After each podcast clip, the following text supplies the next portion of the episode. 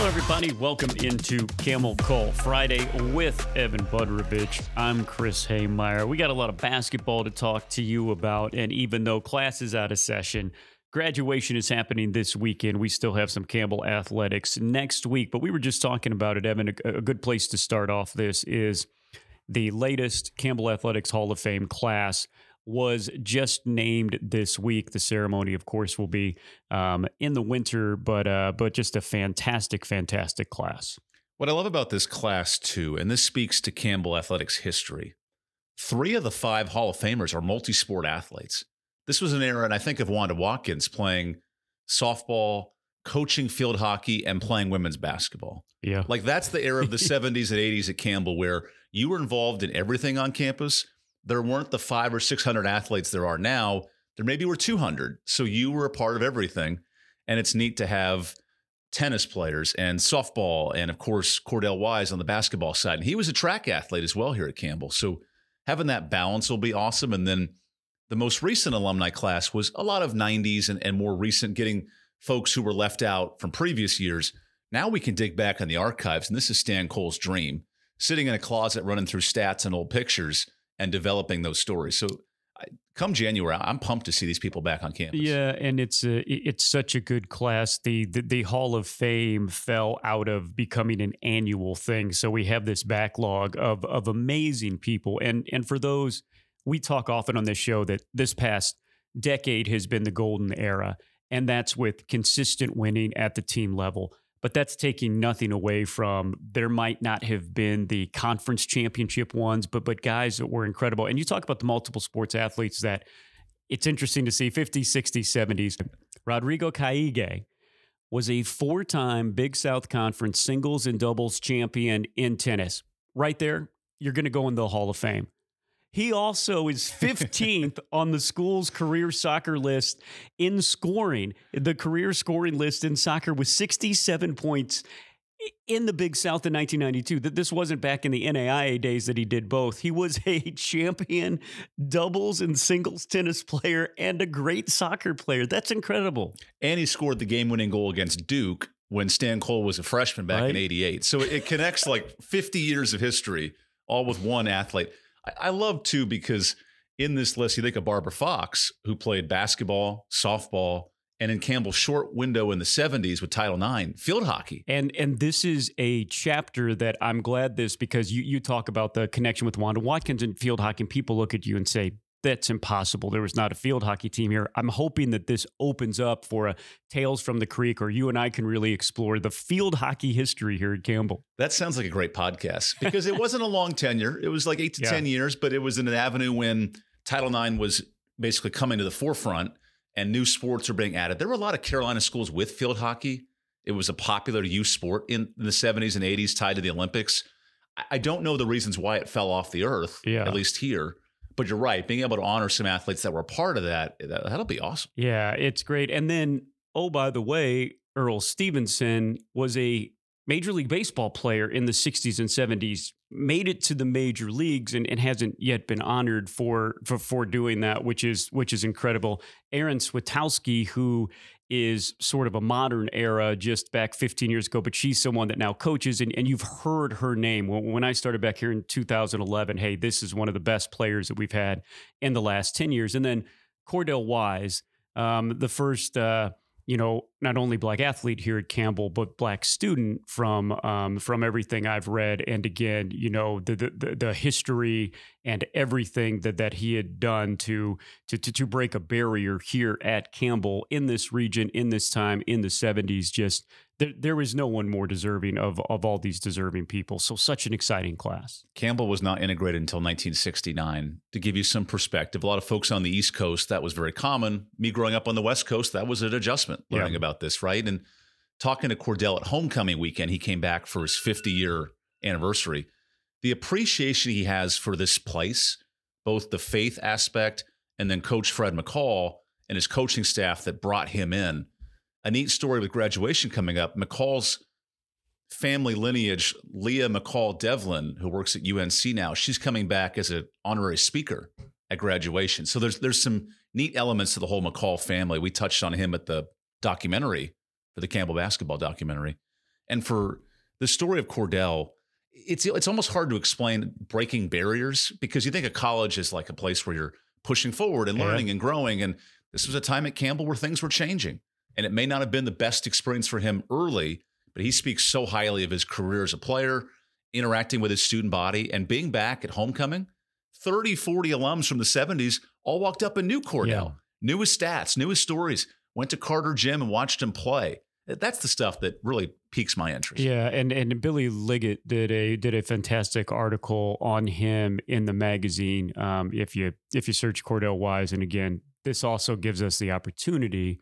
Um, if you missed his his story, that you would be able to um, say his story. So, uh, just a fantastic, uh, just a fantastic thing going on. And again, um, it'll it'll be great. The Hall of Fame um, induction coming up. And we have the host of the Hall of Fame on this podcast. yes, You're, yes. you're the the master of I, ceremonies. I, I am the master of ceremonies, and this year, speaking of dynamite, uh, dynamite lead in here, that this will be on January 27th on the Saturday. It's a it's a home basketball game day, but for the first time um, in some time, you're going to be able to purchase a ticket to to go. It, it's a great meal. Again, everybody comes up and speak. It's a it's a really nice event. It's held in the student union, so uh, tickets uh, available on GoCamels.com, and you can also uh, go to the game right after it. So it should be good. Speaking of games. This is the uh, post finals time where Campbell getting their legs back. So um, there has been a lot of offense shown in Gore Arena. The Ooh. Campbell men's basketball team, they are bouncing back, coming back off of finals, beating up on Pfeiffer, uh, putting up 88 points against them. As we're taping this, we are between our women's basketball after finals 11:30 game. Evan has been on the air for six straight hours now. They put up 99 against Lancaster Bible. Campbell will take on another non D1 tonight against St. Augs. And then, especially for the women, you can talk about what you saw from them today. But boy, they are not cruising into Christmas break. They are on the road taking on two former conference champions. First, a fun note for that game Thursday as you're listening Friday. Chucky Brown, the head coach of St. Augustine, which you forget about the NC State ties. Yeah. And he played in the NBA and all that. So the women's team, they were clearly the better team. But Christabel Ezumah in 15 minutes had 23 points and set a career high 16 rebounds. Remember, 15 minutes. Yeah. She didn't play the second half. She played the first half and set all those records. Now she was seven inches taller than everybody else on the court. But now she's top 50 in the country in blocks, in rebounds.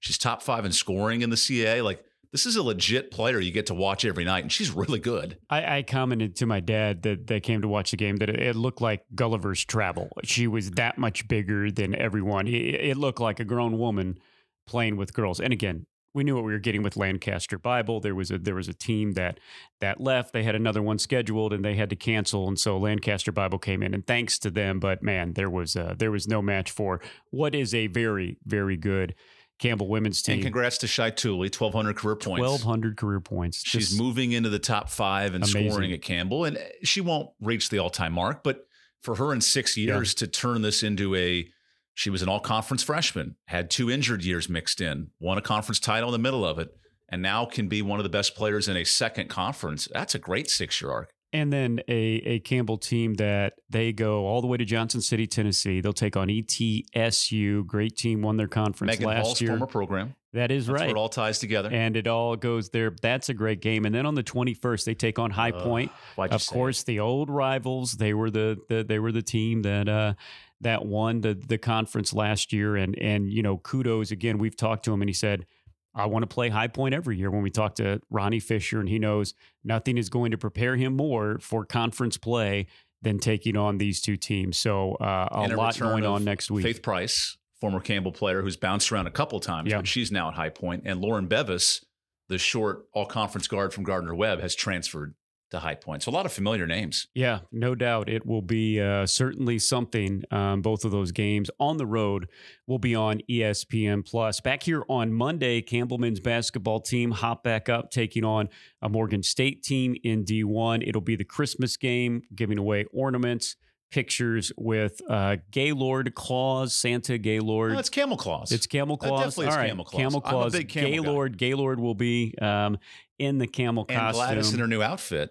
With the updated Campbell logo on it. So you can see Breaking news. Okay. new fit for Gladys. All right. All right. We put a test on it with a President Creed Christmas video that's coming out on Monday as well. So you can watch the video and then watch the game with Gladys in her new outfit. Well, I mean, and that's why many people tune in here, not only getting the lowdown on Campbell athletics, but you always let stuff spill, whether you're supposed to or not, about what's going on over on the university news, side of things. But we do film a Christmas spoof every year. Last year Yeah. was Love Actually Yeah. the love card scene. That was great. And you show me a couple of what you guys have have going from this year, and it's going to be I, I can't wait. It's going to be almost or or even better. And, and hats off again to the to the head man, um, President Creed, who you come with him with some crazy ideas, and he's like, Evan, let's do them. He and says he's yes always about done nine that. out of ten times, which I, I love that philosophy.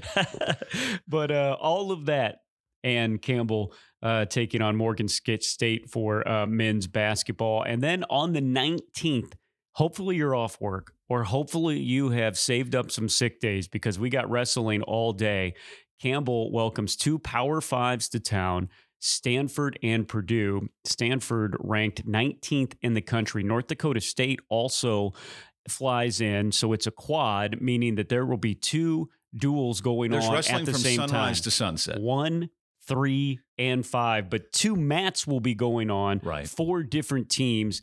And the big news out of all this, hey, that's enough. You're, you're getting these guys in here. You're getting to Stanford. You're getting to Purdue in, but it's going to be on UFC Fight Pass.